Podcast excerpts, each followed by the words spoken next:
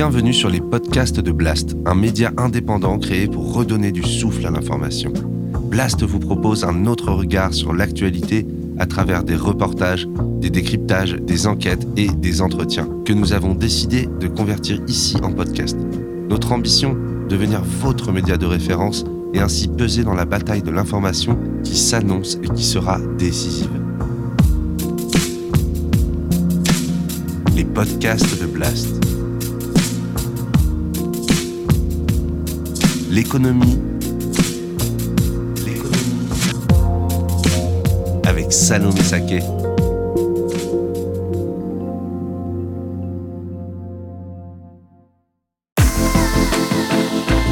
Ok, allez, rajoutez un peu plus de bras. Pour ne plus jamais reprendre les kilos perdus. Expire et relâchez. Vous êtes prêts ? C'est parti !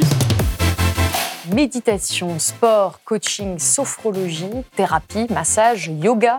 Depuis quelques années, les incitations à prendre soin de nous pullulent. Sur les murs des arrêts de métro, en passant par la télévision, les publicités sur Internet, dans les magazines et jusque dans les entreprises, l'injonction est la même. Vous devez vous occuper de vous pour aller mieux. Et si vous n'allez pas bien, c'est que vous n'essayez pas assez fort.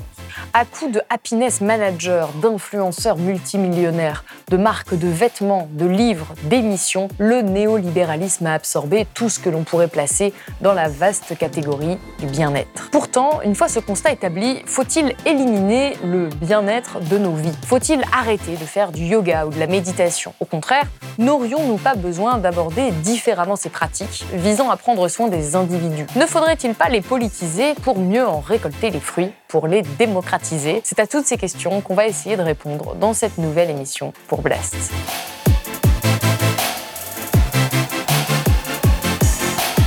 Camille Teste, bonjour. Bonjour Salome Saké. Alors vous êtes professeure de yoga, ex-journaliste spécialisée dans les enjeux de justice sociale et aujourd'hui vous venez de publier ce livre Politiser le bien être aux éditions Binge Audio, collection Sur la table, livre dans lequel vous dressez un constat assez critique sur le milieu auquel vous appartenez puisque vous êtes professeure de yoga.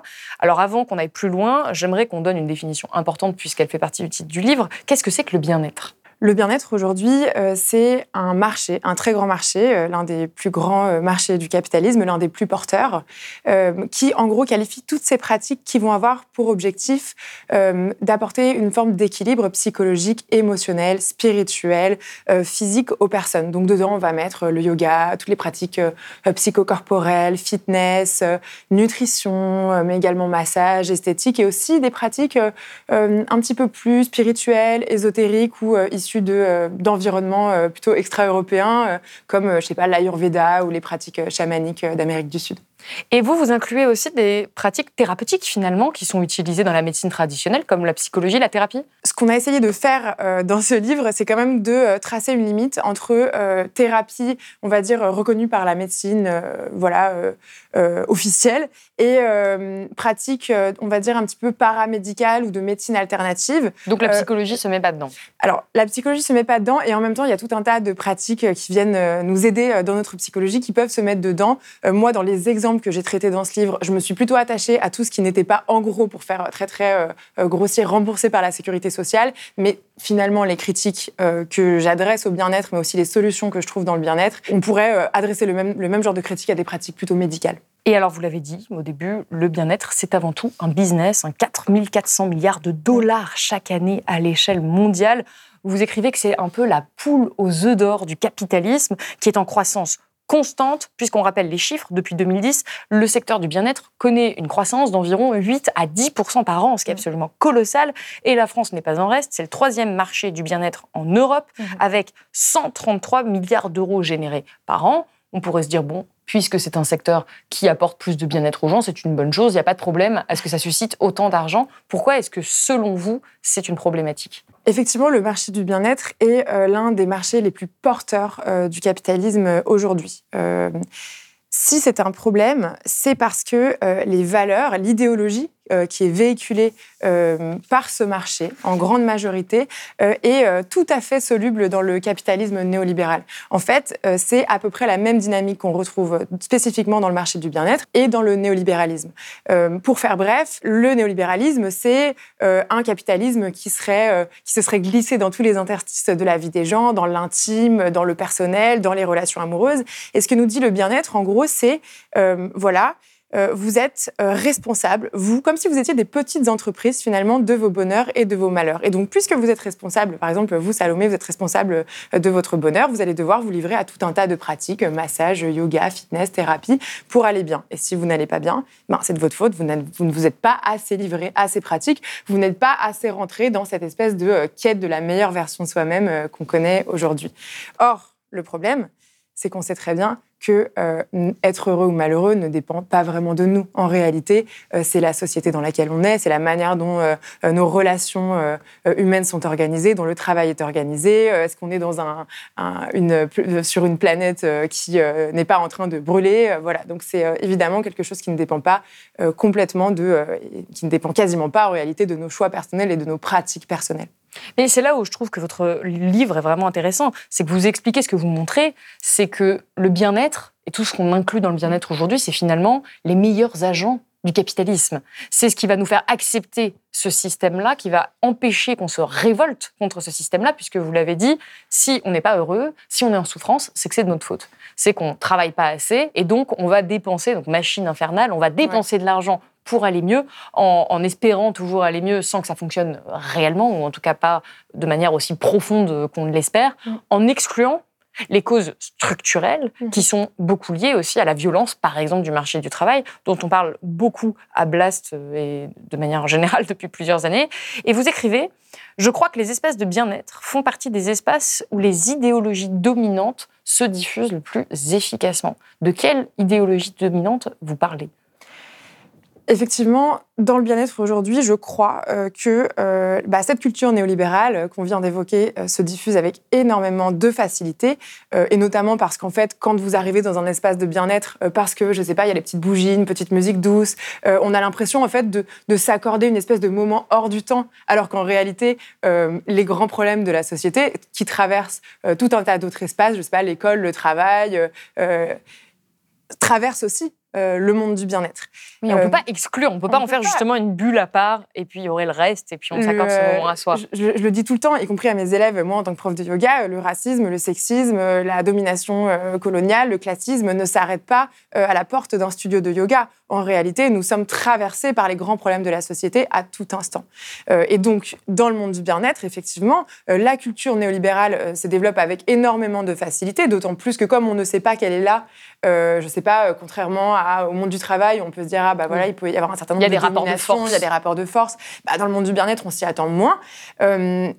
Au-delà de la culture néolibérale, se diffusent aussi tout un tas d'autres idéologies qui, à mon sens, sont profondément nocives, à commencer par des idéologies fascistes d'extrême droite. Mais ça, c'est la dernière chose qu'on accolerait à un studio de yoga ou à des espaces de méditation. C'est une idéologie d'extrême droite, et pourtant, c'est vraiment assez étonnant la manière de ce que vous montrez, et vous le montrez avec des faits, des chiffres, c'est qu'effectivement, il y a des idées qui peuvent être diffusées dans ces espaces-là, mais de manière beaucoup plus subtile, notamment via ce que vous appelez le New Age. Est-ce que vous pouvez nous rappeler ce que c'est ?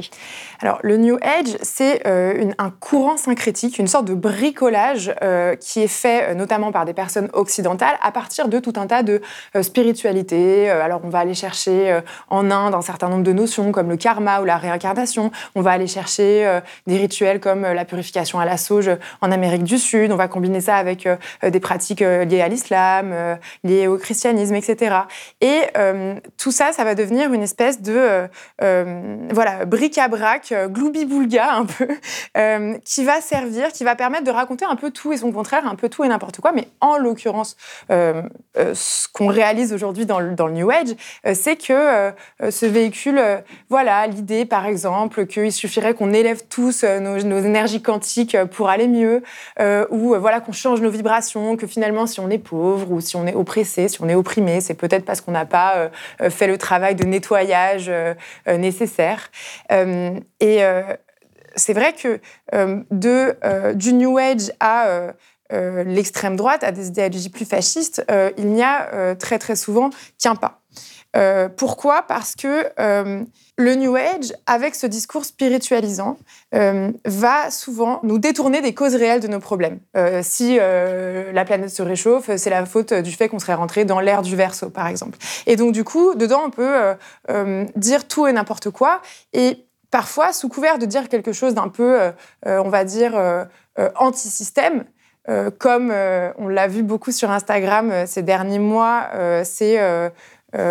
personnes proches des milieux du féminin sacré qui vont dire qu'il faudrait, je sais pas, que les femmes reprennent en main leur pouvoir de femme en se tournant vers des moyens de contraception à base de plantes ou des choses comme ça complètement dingues, en fait, vont proposer des projets de société qui sont profondément réactionnaires. Ce que disent, par exemple, ces influenceuses qui disent qu'il faudrait se tourner vers une contraception à base de plantes, c'est cracher sur des décennies de lutte pour l'avortement et pour la protection des droits reproductifs. Oui, vous expliquez qu'il y a même des militants justement du bien-être et du féminisme, et parfois ça se mélange, qui sont anti-avortement, parce que c'est une intervention médicale, que ça va à l'encontre du bien-être des femmes. Oui, en tout cas, je ne sais pas si ces personnes se revendiquent féministes, mais par contre, souvent, elles se revendiquent comme défendant le droit des femmes et la liberté des femmes.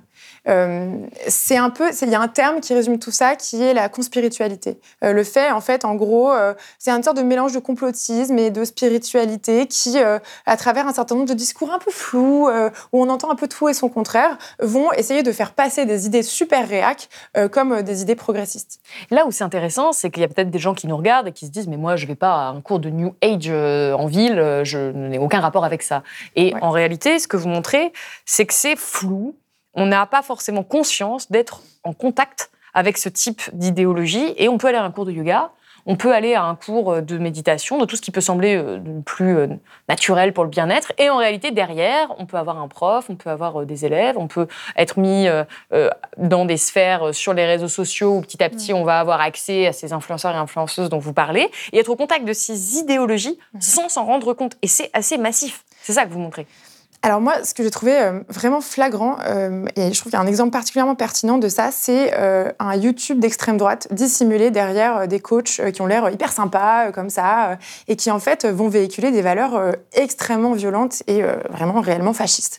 Je vais vous donner l'exemple d'un YouTuber qui fait tout un tas de contenus autour de la méditation, mais aussi du développement de certaines qualités humaines comme l'antifragilité, qui est une notion qui a été développée par un auteur qui s'appelle Nassim Nicolas Taleb, qui en gros consiste à dire que pour devenir plus fort, pour se renforcer, il faudrait être soumis à un certain nombre de violences. Il donne par exemple l'exemple de, comme une branche d'arbre, si on coupe une branche d'arbre, l'arbre ne va pas seulement survivre, il va faire repousser une branche. Donc dit autrement, il faudrait faire subir de la violence aux gens pour leur permettre en fait de développer leur puissance.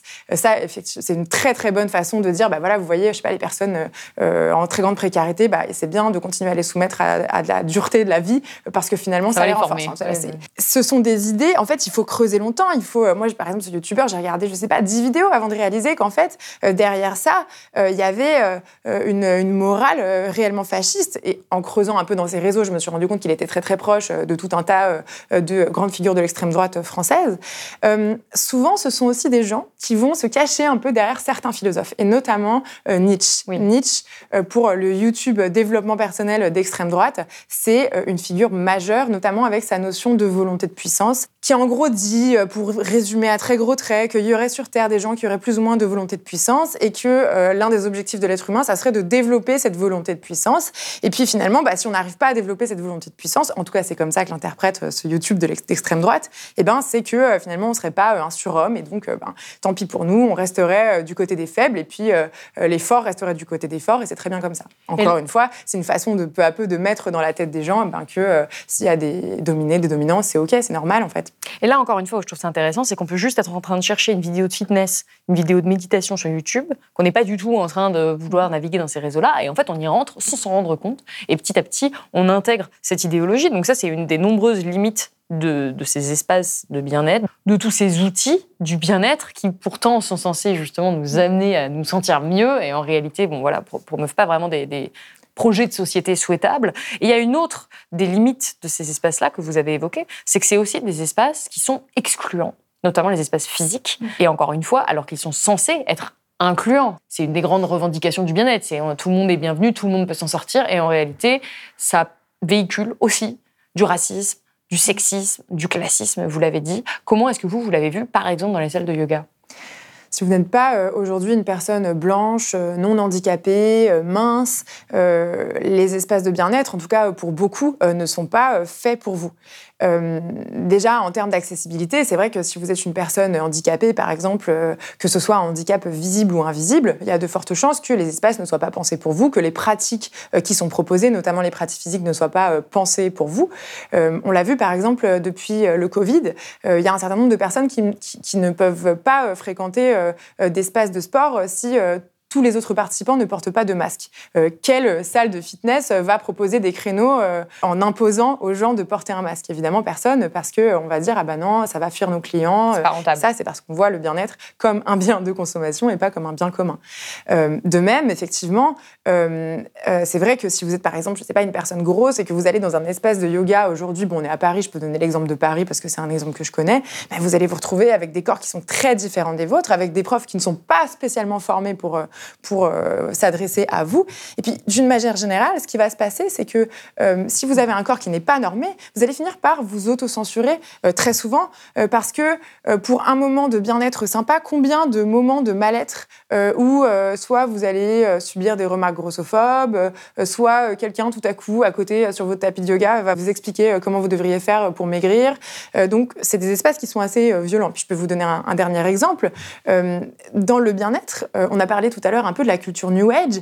La culture New Age, elle est très, très influencée par cette binarité masculin-féminin. Cette binarité donc, qui voudrait qu'il y ait une sorte de pôle masculin et un pôle féminin dans la société, et que ça serait de l'équilibre de ces deux pôles dont dépendrait tout l'équilibre de notre monde, elle va forcément influencer un certain nombre de discours. Développez votre féminin, Salome Saké, oui. Attention à ne pas être trop dans le masculin. Ça, c'est violent pour tout le monde parce que ça contribue à maintenir une espèce de binarité homme-femme très, très étrange. Ça très, essentialise... Très toxique, surtout. Très, très toxique. Ça essentialise les qualités féminines qui seraient de développer son féminin, ça voudrait dire développer sa créativité, développer sa sensibilité. Pourquoi pas, mais finalement, pourquoi considérer que ce sont des qualités dites féminines ? Et puis... Évidemment, c'est quelque chose de profondément excluant pour les personnes homosexuelles, pour les personnes transgenres, pour les personnes non-binaires, intersexes, etc. Donc là, si on vous écoute, on se rend compte que c'est quand même un monde beaucoup plus sombre que ce qu'on nous présente. C'est avant tout un véhicule de l'idée et de l'idéologie néolibérale. On le voit aussi dans les entreprises. Moi, je pensais au happiness manager, à cette injonction permanente à être bien, à être heureux. On va même vous financer au sein de votre entreprise des cours de sophrologie, de méditation, de yoga, sans régler souvent les problèmes structurels, les problèmes de violence au travail, les problèmes d'insécurité liés à la flexibilisation du marché du travail qui rend parfois impossible le fait de démissionner ou de quitter son travail ou de changer de travail parce que c'est trop compliqué. Et ensuite, on a cette culpabilisation de l'individu permanente qu'on retrouve dans les espaces de bien-être qui sont, donc vous l'avez dit, plutôt excluants, je résume un petit peu, et bien sûr sur les différentes applications, sur tout ce qui est en ligne, sur le contenu des influenceurs, des influenceuses. Vous citez d'ailleurs une influenceuse, et je trouve l'exemple intéressant, c'est Sissi Mua, qui est aujourd'hui l'influenceuse principale fitness en France, qui est extrêmement connue. Dès qu'on cherche, je le disais, j'ai déjà cherché des cours de sport sur Internet, je tombe directement sur elle. Je pense que vous savez ce que vous devriez changer dans votre quotidien. Généralement, tu vois, quand il y a un truc qui ne va pas, qu'on ne fait pas assez de sport, qu'on mange un peu trop de sucreries, on le sait. La question à se poser, c'est est-ce que je suis prêt ou prête à changer cette chose définitivement. Pour changer votre corps, j'ai envie de dire, la première des choses à faire, c'est changer votre état d'esprit. Et elle, vraiment, le message, c'est que si on est comme on est, c'est de notre faute. Et qu'il ne tient qu'à nous de changer ça. Et tout repose sur la volonté individuelle. Et à la base, on a juste voulu chercher un cours de sport et on se retrouve quand même assez rapidement à se sentir pas très bien. En tout cas, moi, ça a été mon expérience, à se sentir pas très bien parce qu'on se dit, bon, bah, j'en fais pas assez, j'ai pas assez de volonté, et puis je me mets dans la place de quelqu'un qui sera en surpoids, par exemple. C'est très difficile parce qu'évidemment, on le sait, aujourd'hui, le surpoids n'est pas du tout lié qu'à la simple volonté. D'ailleurs, très souvent, les gens qui sont en surpoids ne l'ont pas choisi. Et donc, il y a vraiment des limites à cet espace de bien-être. Et pourtant, vous, ce que vous faites dans votre livre, c'est surtout pas de dire, il faut arrêter avec le bien-être. C'est vous dites, il faut le politiser. Il faut le changer. Comment est-ce qu'on fait pour politiser le bien-être ? Effectivement, moi, ce que je propose dans le livre et que je trouve vraiment majeur, c'est de subvertir, entre guillemets, c'est de hacker ces pratiques dans lesquelles on trouve tout un tas de choses, on va y revenir, hein, sans doute vraiment pertinentes et importantes, je pense, et tout à fait alignées avec un projet de société progressiste qui vise plus de justice et plus d'émancipation pour tous et pour toutes. Et de surtout pas s'en débarrasser. Je pense qu'on aurait tort, vraiment, de jeter le bébé avec l'eau du bain, c'est-à-dire d'oublier que derrière ces pratiques, derrière le fait qu'effectivement ces pratiques, elles ont été captées par le marché, elles ont été transformées en biens de consommation, il y a en fait tout un tas de solutions qui préexistaient au capitalisme, qui existent dans tout un tas de cultures non capitalistes, et qui nous permettent, dans une société qui nous dissocie de nos corps, qui nous coupe de ce qu'on vit à l'intérieur de nos corps, que ce soit des expériences physiques, sensorielles, de plaisir ou aussi des émotions, elles nous permettent d'être des corps. Je pense que si les gens aujourd'hui vont dans les espaces de bien-être, c'est évidemment parce qu'il y a cette culture de la meilleure version de soi-même, cet impératif biomoral, j'appelle ça comme ça dans le livre, qui oblige les gens en quelque sorte à se livrer à toutes ces pratiques, mais c'est aussi parce que c'est un des rares espaces dans cette société où on peut être des corps transpirants, des corps bougeants, des corps qui vivent des émotions, des corps qui se confrontent peut-être à un certain nombre de souffrances, de honte. C'est notamment ce qu'on retrouve dans les espaces un peu thérapeutiques. Et puis, ce sont aussi parmi les rares espaces dans une société occidentale totalement coupée de toute forme de spiritualité où l'on peut expérimenter un certain nombre de pratiques spirituelles qui, je pense, correctement utilisées, ne sont pas exempts de solutions politiques. Mais alors la question, c'est comment est-ce qu'on fait pour que ce bien-être devienne un bien commun ? Parce que c'est ça que vous défendez, pour que tout le monde y ait accès et qu'il aille de pair avec un projet de transformation de société. Et encore une fois, on en parle énormément ici à Blast. Le marché du travail aujourd'hui est violent, la société est violente, elle est excluante, il y a des rapports de domination qui s'exercent en permanence. Comment est-ce qu'on fait pour allier ce bien-être que vous considérez essentiel, c'est-à-dire toutes les pratiques qu'on a citées, avec un bien-être, avec une transformation révolutionnaire. Vous appelez à un bien-être révolutionnaire, c'est le terme que vous employez. Comment est-ce qu'on fait pour articuler ça ? Ce que j'ai essayé de faire dans le livre, c'est de proposer déjà deux critères. En gros, en quoi telle pratique de bien-être, elle fonctionne avec un projet progressiste, et en quoi elle ne l'est pas. Pour moi, une pratique comme, je sais pas, yoga, nutrition, massage, qui pourrait fonctionner avec un projet de société progressiste, c'est une pratique qui émancipe. Ça veut dire, par exemple, que si dans cette pratique, il y a l'injonction à être toujours plus mince parce que dans une société, notamment patriarcale, on nous demande, notamment nous les femmes, à être toujours plus mince, bah, ça n'émancipe pas, c'est juste une injonction de plus.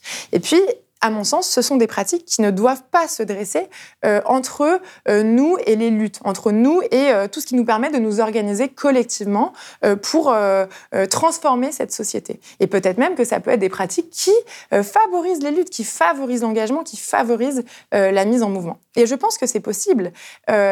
Déjà, je peux vous donner quelques exemples. C'est évidemment possible parce que toute personne qui s'engage un peu dans la transformation de la société s'épuise, et c'est normal. Lutter, défendre ses idées, c'est épuisant. Et on sait que...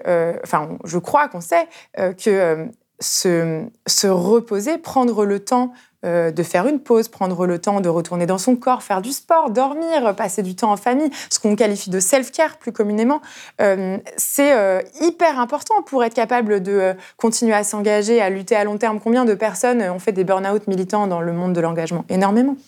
Parce qu'on ne valorise pas assez justement ces pratiques du bien-être et parce qu'on ne les encourage pas aussi à prendre soin d'eux. Absolument. Et je crois que...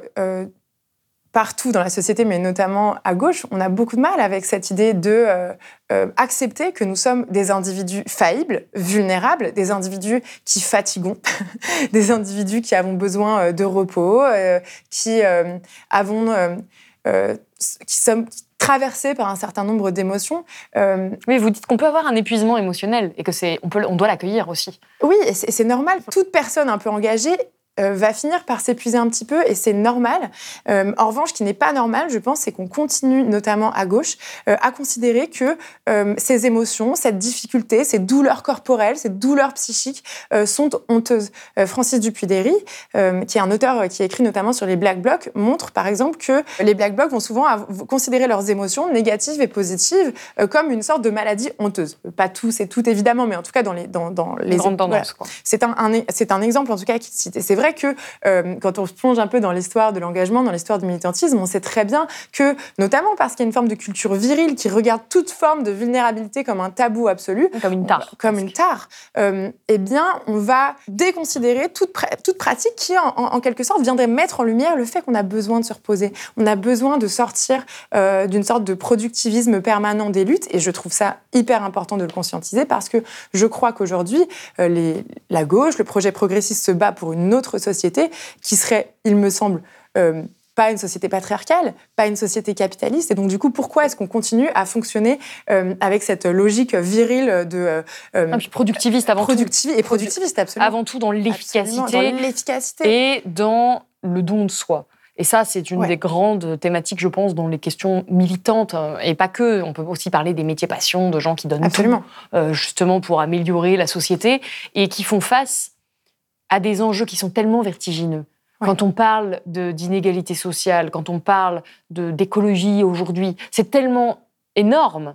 La lutte à mener est tellement immense qu'on peut se dire « mais j'ai pas le temps de me reposer.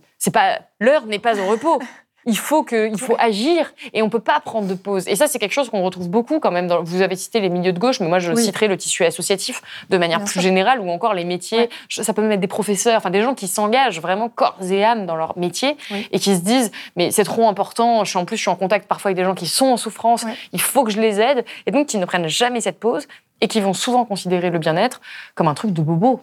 Bien sûr. Comme un truc de gens qui n'ont pas de problème et qui ne s'engagent pas vraiment. Alors moi, je vous demande, comment est-ce qu'on peut s'engager vraiment et en même temps avoir ce temps pour des pratiques qui parfois, en plus, sont coûteuses?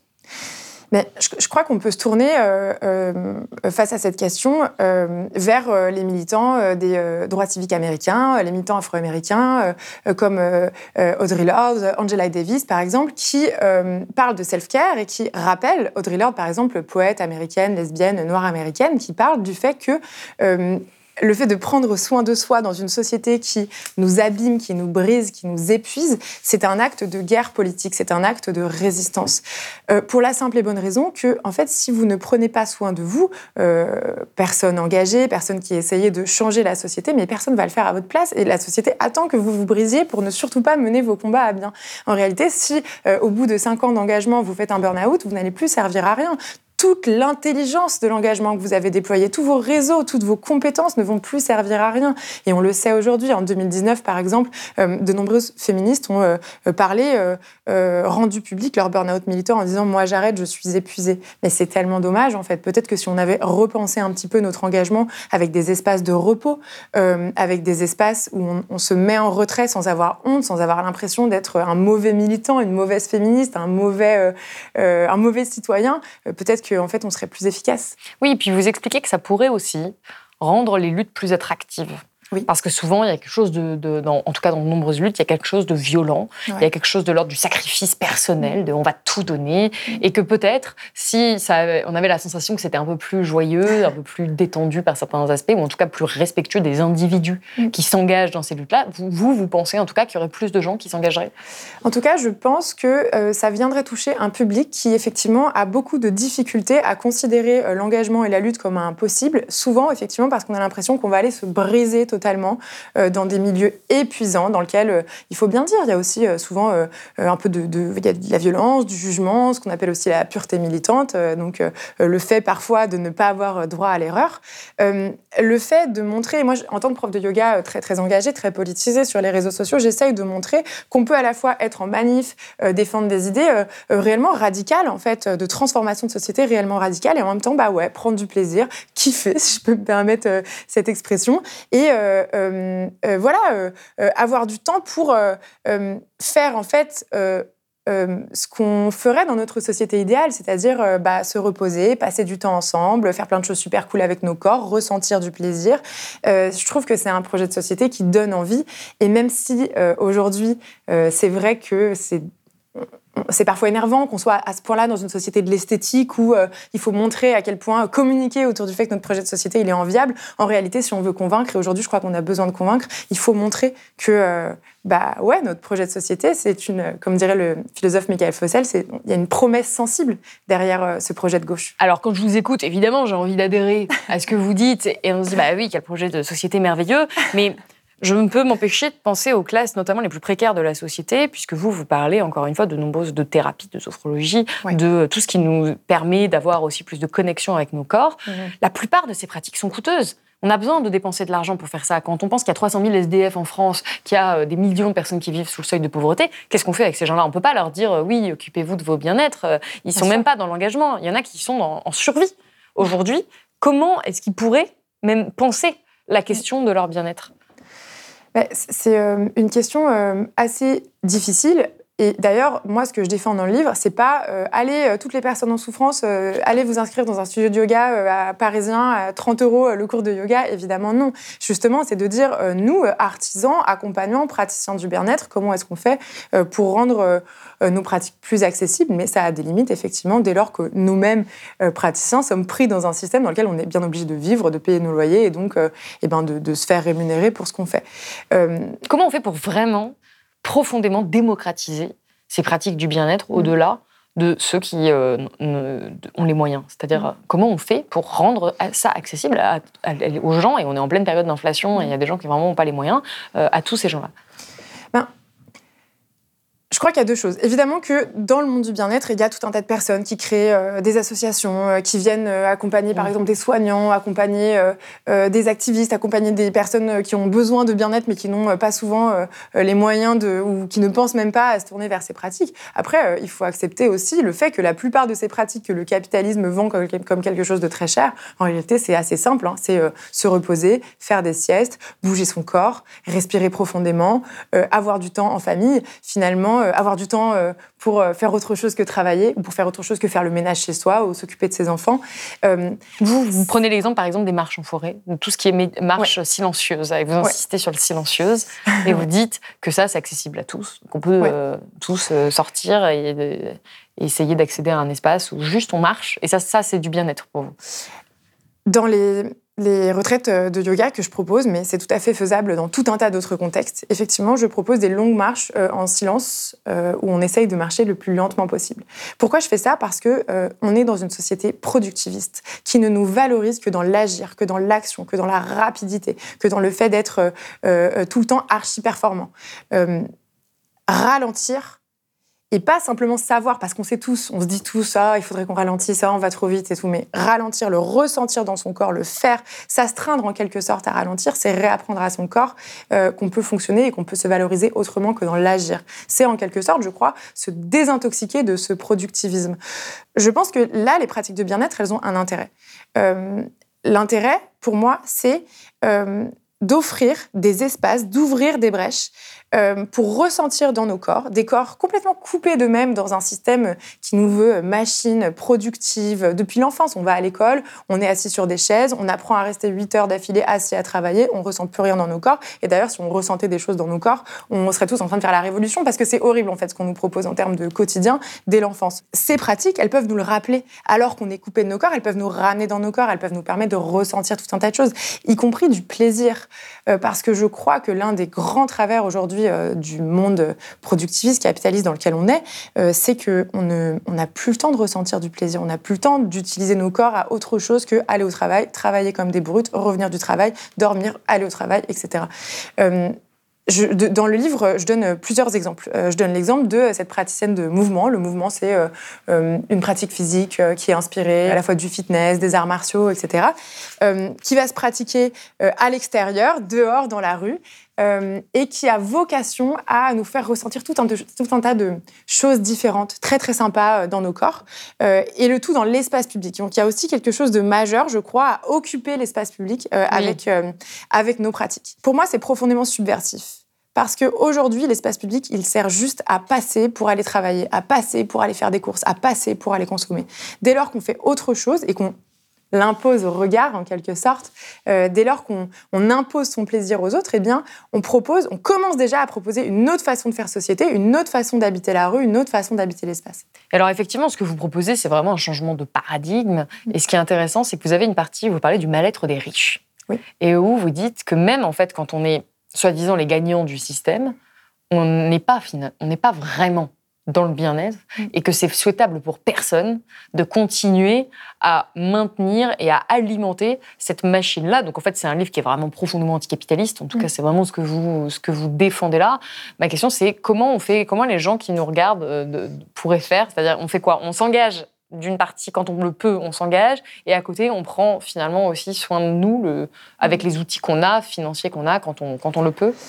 Je crois qu'on arrête d'utiliser ces pratiques pour être plus productif au travail ou pour avoir un corps toujours plus normé, et on se demande ce qu'on peut faire pour se désintoxiquer de ce système qui nous rend hyperactifs, de ce système qui veut que nos corps soient juste des rouages, des variables d'ajustement.